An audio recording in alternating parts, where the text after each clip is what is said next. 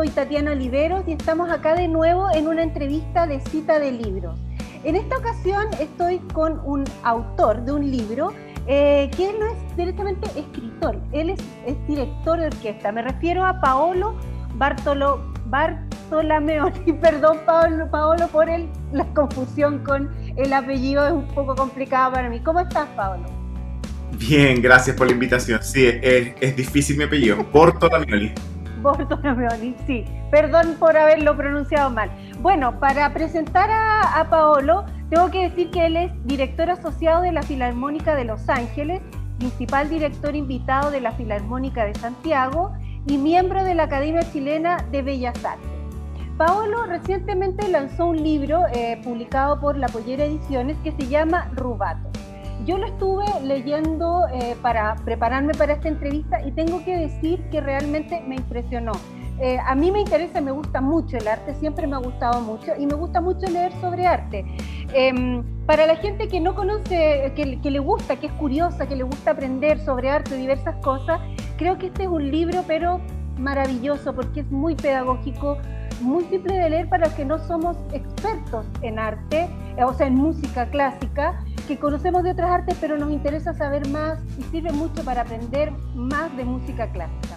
Bueno, y para comenzar, eh, quiero preguntarle a Paolo lo principal. ¿Por qué se llama Rubato? ¿A qué alude? Y también por qué decidió escribir este libro. Cuéntame eso, Paolo, sobre Rubato. Bueno, mira, la palabra Rubato eh, ha sido llamativa, encuentro yo, para la gente porque es una palabra menos, menos común, ¿no? es, es media críptica, como se diría. Eh, pero justamente tiene que ver mucho con una aplicación en la música que hace sentido cuando uno quiere enfatizar algo. En la música, si es que uno quiere enfatizar la inflexión de una melodía, un acorde, uno se toma un poquito de tiempo para hacer eso. Y esa relantización del tempo eh, es justamente un rubato. Entonces, de alguna forma le estamos quitando tiempo a la música y después de que ya pasó ese momento de enfatizarla, la música se vuelve como a acelerar y le devuelves el tiempo eh, a la misma música. Entonces, por una parte, desde esa noción musical, eh, la palabra yo la apliqué un poco más transversal también tomando en cuenta que en el contexto que fue escrito el libro también tiene que ver como con esta gran pausa de la humanidad, eh, tiene mucho que ver también con que el destinatario de mi libro es mi pequeño hijo de 6 años, entonces de alguna forma también estoy como encapsulando este, este momento de reflexión que después, una vez más, cuando volvamos como a la, vorágine de la vida, vuelve a la, a la aceleración normal. Entonces me hizo mucho sentido que se llamara Rubato. Y el por qué ¿Por qué las, ganas de escribirlo? Bueno, la verdad es que hace muchos años estaba como rondando en mi cabeza un poco esta, estas ganas de escribir un libro, porque yo me gusta mucho la divulgación, me gusta mucho el, acercar el arte a la gente. Eh, he hecho diversos programas, eh, tanto en, eh, en, el canal 3CC, que fue un programa muy bonito que se llamó Ponle Pausa, que fue originalmente financiado por Corpartes y la Fundación Ibáñez Atkinson. Eh, pero además de eso hago siempre charlas, tengo una TED Talk.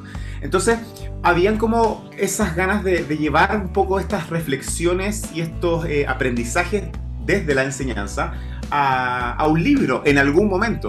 Pero nunca se me había cruzado como que la, motivación eh, final, como el, el, impulso narrativo. Y eso ocurre justamente cuando nace mi hijo y en algún momento de hace un par de años atrás yo estaba literalmente en un aeropuerto comenzando a escribirle una carta. Una carta cuando mi hijo tenía dos años, dos o tres, y yo le estaba escribiendo una carta para que la leyera él cuando fuera adulto, donde un poco le, empiezo a hablar de por qué su padre hace lo que hace, este, este oficio tan poco común, por qué su padre está tan enamorado de la música. Eh, y esa carta quedó ahí, quedó como a medio camino. Y después ahora, este año ya en, en cuarentena y estando justamente con Andrea 24/7, eh, es que como que todo me, me, hace sentido, se me alinean las ideas y me pongo a escribir justamente desde esa carta y termina siendo un libro. ¿Sabes que hay una frase a propósito de lo que estás diciendo ahora que me gustaría leerla del libro porque me, me tocó muy, mucho en relación al, a la divulgación del arte y la relación que el arte eh, de alguna forma ha establecido con, con, la gente en general porque el arte se ha ido alejando, pero eso no es producto del arte, es producto de cómo se ha enseñado y cómo eh, algunos eh, ámbitos se han tomado el arte y le han dado una categoría que lo ha alejado un poco. Entonces quiero leer esta frase que me, que me gustó mucho, dice, y es que esa distancia propagada y profundizada por el elitismo que, que rodea al arte en general, ese vínculo histórico entre la obra de arte y quienes la utilizan como símbolo de estatus social, y la falta de información o ideas preconcebidas de lo que es este y cómo debe disfrutarse asusta y aleja a la gente. Me pareció maravillosa esa frase porque efectivamente pasa eso. Eh, en la música es aún más complejo, creo yo, porque el arte, las artes visuales, eh, sobre todo en la música clásica, por las artes visuales, el cine, la literatura, de alguna forma podría tener una cercanía, pero la, música clásica puede parecer por su abstracción un poco más difícil de hacer llegar a la gente. Creo que en este libro hay un, impulso muy fuerte que se nota en sí de eh, acercar este, esta cosa que parece tan lejana a un público que pudiera interesarse y y este amor que tú sientes por el arte, que la gente también lo, lo, proyecte. ¿Cómo lograste eso? ¿Cómo fue difícil? ¿Tuviste que dejar cosas fuera? ¿Cómo bajar un poco el lenguaje? ¿Cómo acercar estos grandes maestros de la música a la gente? Bueno, mira, yo tengo dos reflexiones de todo esto que me estabas diciendo. Eh, la primera es que hace ya un rato vengo diciendo una frase que a mí me hace mucho sentido, que tal, a, lo mejor ahora como que la, acoté, pero que tiene que ver con que generalmente eh, uno habla de acercar el arte.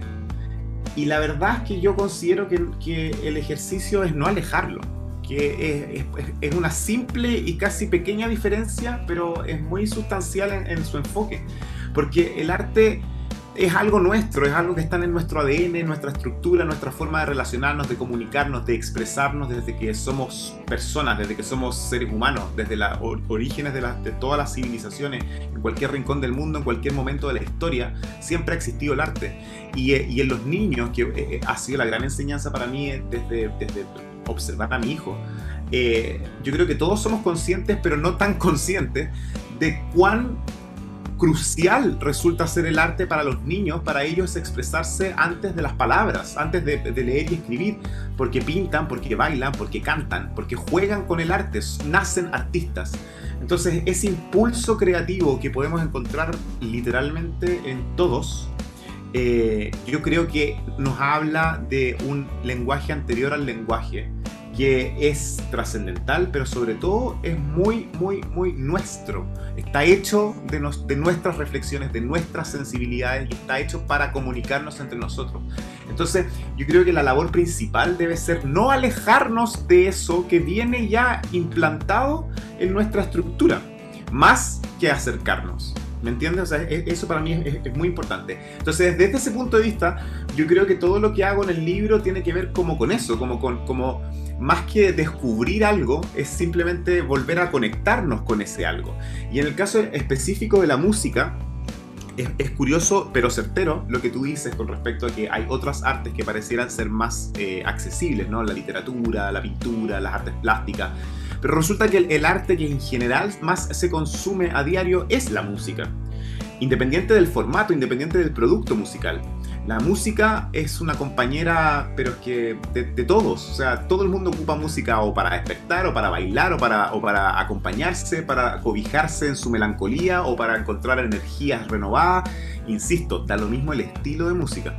¿Por qué hago tanto hincapié con que da lo mismo? Porque finalmente cuando vamos a un concierto de música clásica, que no me gusta mucho ese apellido, eh, lo que vamos es, es, experienciar algo que tiene que ver con el aquí en la hora, con la vitalidad que tiene la representación escénica eh, desde un punto de vista de esa energía de comunión y conexión entre el que está arriba y el que está abajo. Pero la música sigue siendo música, o sea, se sigue construyendo de melodías, de ritmos, de acordes, de expectativas, de contrastes, de sutilezas. Hay una narrativa intrínseca en la música que de alguna forma la puedes encontrar en toda la música. Entonces, la invitación en mi libro siempre tiene que ver con eso, con que esta música no es distinta a otras músicas, se hace de, los mismos elementos. Y obviamente tratar de eh, un poco deshacerse de cualquier tipo de prejuicio, justamente para disfrutarla desde su mensaje directo y no así con, ese miedo de que hay que saber mucho, hay que llegar muy preparado o que esta música es solo para algunos, porque resulta que no, que al final el impacto que te produce el ver una orquesta adelante, arriba del escenario, es tanto o más que lo que te va a producir escuchar a tu grupo de rock favorito en tu casa. O sea, el mensaje siempre estuvo ahí. Cuando uno habla de un arte en general y quiere explicar un poco eh, de qué trata, acercarlo un poco más a la gente, como tú dices, no alejarlo, siempre uno tiene que recurrir como a la historia de esto, a la historia de este arte en relación a la historia de la humanidad en general. Eso es como un poco, porque el, arte siempre es testigo y producto de, un proceso histórico. Y aquí también está un poco eso, y, también está relacionado tu parte con tu historia personal, cómo tu historia personal fue... Eh, desarrollando tu interés por la música, desde tu familia, incluso antes de que tú nacieras. Entonces es bonita esa relación de cómo una historia personal también se, se relaciona con la historia de la humanidad y con estos músicos que, que van creando eh, esta historia musical. Y en relación a Chile, hay un personaje que, bueno, a, mí me gusta mucho, que es Peña Gem, que es el, el, compositor eh, asesinado por la caravana de la muerte. Eh, es un capítulo muy pequeñito, pero es muy emotivo porque hace referencia un poco a eso, a esto de acercar, porque que podemos pensar que algunos son privilegiados los que conocen la música clásica porque tienen una familia que les ha enseñado, pero él descubrió, él, él, él más que descubrió, él se motivó a acercar a niños que podían no tener esta inspiración anterior para crear orquestas juveniles. Cuéntame un poco sobre este personaje dentro del libro eh, me interesa recalcarlo porque es, la, es como una parte en Chile, entonces, eh, y es una historia muy bonita. Y además que tiene una anécdota con el que comienza el, capítulo de él. Sí, mira, lo que pasa es que, claro, ese, ese capítulo en particular que no, no voy a, revelar mucho porque yo encuentro que es entretenido. Sí, muy lindo además. Para dónde va, ¿no es cierto? Porque como que al final va para alguna parte pero tiene que ver, claro, como con una especie de, transversalidad de mis experiencias personales con respecto a cómo haber ido descubriendo la música también fuera de una sala de concierto o fuera de la academia. Y justamente eso tiene que ver con, con el acercamiento a la juventud y un poco constatar el nivel de impacto social, eh, humano, espiritual que pueden tener proyectos tan significativos como justamente el desarrollado por Peña Gen en su momento en La Serena eh, y después que obviamente muchos sabemos que, tomó mucho más vuelo después en Venezuela. Eh, con el sistema. Entonces, la figura de Peña Gen es, tremendamente significativa para nosotros chilenos, tanto por su, drama, su dramático desenlace trágico, por esto que explicabas tú del, asesinato de la caravana a la muerte, pero también desde, desde el punto de vista humanitario, de cómo una idea, entre comillas, simple, que es como hacer música con niños, eh, termina trascendiendo vidas y, las, transforma. Y cómo eso después, años después, se logra ver ya en, como en toda su expansión eh, justamente con el desarrollo de esa misma idea en Venezuela y, cómo, y los alcances que hasta el día de hoy siguen teniendo eh, lo que uno conoce como movimiento de orquestas juveniles e infantiles. Entonces, figuras como Peña Gen no deben ser olvidadas, eh, deben ser además, ojalá, emuladas, o sea, en el sentido de, que son, son, son, personas con ideales hermosos, con, con de lucha y búsqueda para promover esto de, crecer de la mano del arte, o figuras como, como el maestro Abreu en Venezuela, o que también hablo en, su momento también de Daniel Barenboim y Edward Said, estos eh, músicos y, políticos, uno israelí, otro palestino, que también encuentran una forma de como de mediar eh, desde sus diferencias históricas eh, a través del arte. O sea, todo lo que tenga que ver como con constatar cuán bien nos hace a todos encontrar este tipo de, maneras de crecer, creo que hay, que hay que reforzarlo, no olvidarlo y repetirlo. yo en estas entrevistas eh, que hago para cita de libros, yo la última pregunta que le hago a todos los, autores o, o, las personas que entrevisto es qué libro nos recomendarían, qué han leído, pero a mí me gustaría cambiar en este caso y me gustaría preguntarte ¿Cuál es tu playlist de, esta época, de este momento, de, esta, de este momento crítico que estamos viviendo? ¿Qué, ¿A qué música recurriste? ¿Qué música, más que nos recomiendes lo que tú escuchaste? ¿Qué, porque también ha sido una, eh, hemos ido en, una curva de estados de ánimo, pero increíble. Eh, la cultura se ha visto muy afectada, la gente que estamos asociada a la cultura nos hemos sentido muy golpeados con todo lo que está pasando. Eh, cuéntame, ¿Qué has escuchado? ¿Has retomado música que habías escuchado antes? ¿Has descubierto cosas nuevas? ¿O no has podido escuchar nada? Cuéntame un poco sobre eso, sobre este periodo de, crisis que estamos viviendo. No, no, escuchar nada, eso, eso no aplica en vida porque... Me imagino. Me imagino un día sin música, la verdad. Eh, mientras escribí el libro, por supuesto que, escuché, reescuché mucho la playlist que... Ah, a propósito, como dato a los, a los, lectores, en la primera página del libro hay un código QR y ese código QR te lleva justamente al playlist que ya está listo en Spotify, de todas las obras que se mencionan en el libro. Eh, bueno, repasé por supuesto todas esas, esas obras, las volví a escuchar que estaban todas muy frescas en mi memoria, pero obviamente cuando te sientas a escribir y a, describirlas, eh, es bueno como que estar escuchándolas. Pero después como que me traté de, limpiar un poco de, ese tipo de música por un rato, así que me puse a escuchar eh, rock. es lo que, más, lo que más he escuchado en el último tiempo es rock. Rock clásico, así Led Zeppelin, eh, bueno, desde los Beatles, qué sé yo, de Pink Floyd, he escuchado los Guns N' Roses, eh, qué sé yo, como que me, he hecho un barrido importante de, de, rock. No porque yo sea súper mega rockero, pero también me gusta mucho el rock. Encuentro que hay, que hay mucho también de símil entre lo que se narra en el libro y, el, y la historia del rock en cuanto a esta como reacción inevitable del arte a su entorno. O sea, el arte, el, rock no es, no, es porque sí, no es contestatario porque sí, no, no, es gratuito toda esa, esa rebeldía. Eh, siempre obedece a lo que está ocurriendo y a los, a los fenómenos sociopolíticos y, y, la evolución de la sociedad. Entonces, también me parece interesante buscar dentro, no solamente dentro de, de las letras, sino que dentro de la misma música del rock, qué es lo que están diciendo, qué es lo que quieren decir, más allá de lo evidente. Entonces sí, me, ha resultado una, buena playlist el, hacer como barrido de clásicos del rock. Bueno, Paolo, te agradezco esta entrevista. Em, realmente recomiendo este libro. Es un libro que me sorprendió. Eh, bueno, a mí me interesa también mucho el tema de cómo el arte se, se relaciona con los procesos históricos, políticos, sociales, culturales, cómo el arte va manifestando lo que, lo que vamos viviendo como humanidad y en este libro está un poco eso, es un libro muy pedagógico, como Pablo dice, está escrito para su hijo, no es como un libro para un niño de 6 años, pero es un libro que es muy agradable de leer, se aprende mucho, así que yo lo recomiendo. Te agradezco, Paolo, esta entrevista, eh, te agradezco el libro, te agradezco el tiempo que te diste de darnos y regalarnos este, este libro para la gente que nos gusta el arte. Gracias, de verdad, muchas gracias por esas palabras. Eh, es lindo escucharlo.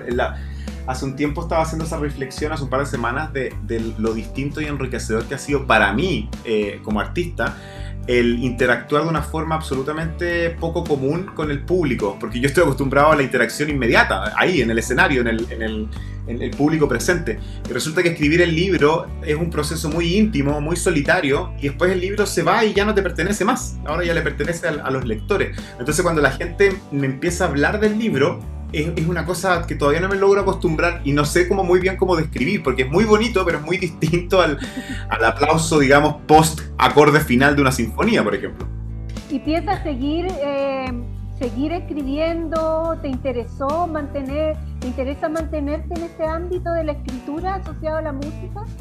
Sí, la verdad es que me gustó mucho el proceso, me pareció muy eh, enriquecedor también para mí, desde el proceso mismo del, de, bueno, de obviamente ordenar pensamientos, ordenar eh, eh, conocimiento, volver a revisitar, investigar ciertos aspectos, también un poco como encontrar las palabras precisas, la verdad es que fue un, proceso súper lindo. Eh, también fue un proceso muy terapéutico, yo diría. Yo fue una, una especie como de catarsis, porque en, un momento tan complejo, para todos, para toda la humanidad, pero también para uno que está tan acostumbrado como al escenario, a, la cosa como nada que ver con estar, digamos, 24/7 entre cuatro paredes. Eh, obviamente que fue súper rico como comunicarse con, con, esa misma energía, pero desde otro medio. Y por otra parte, por supuesto, ya desde un plano mucho más personal, eh, también significó para mí una hermosa manera también de hacer un poco como catarsis de, un mismo proceso personal, de estar viviendo con mi hijo después de una separación, que eso fue, fue importante. Entonces, la verdad es que descubrir eso a través de la escritura, eh, yo creo que es algo que no me gustaría abandonar, me gustaría repetirlo de todas maneras. En, en, algún momento yo creo que voy a escribir algo, otra cosa, no sé si otro libro, una novela, una continuación, unos cuentos, no importa, pero escribir fantástico, me parece muy bueno porque hay, aquí hay harto para, para seguir trabajando. Eh, bueno, Pablo, como te dije antes, te agradezco la entrevista, mucho éxito, gracias por el libro y a todos se lo recomiendo realmente. Muchas gracias, Pablo. Gracias a ti.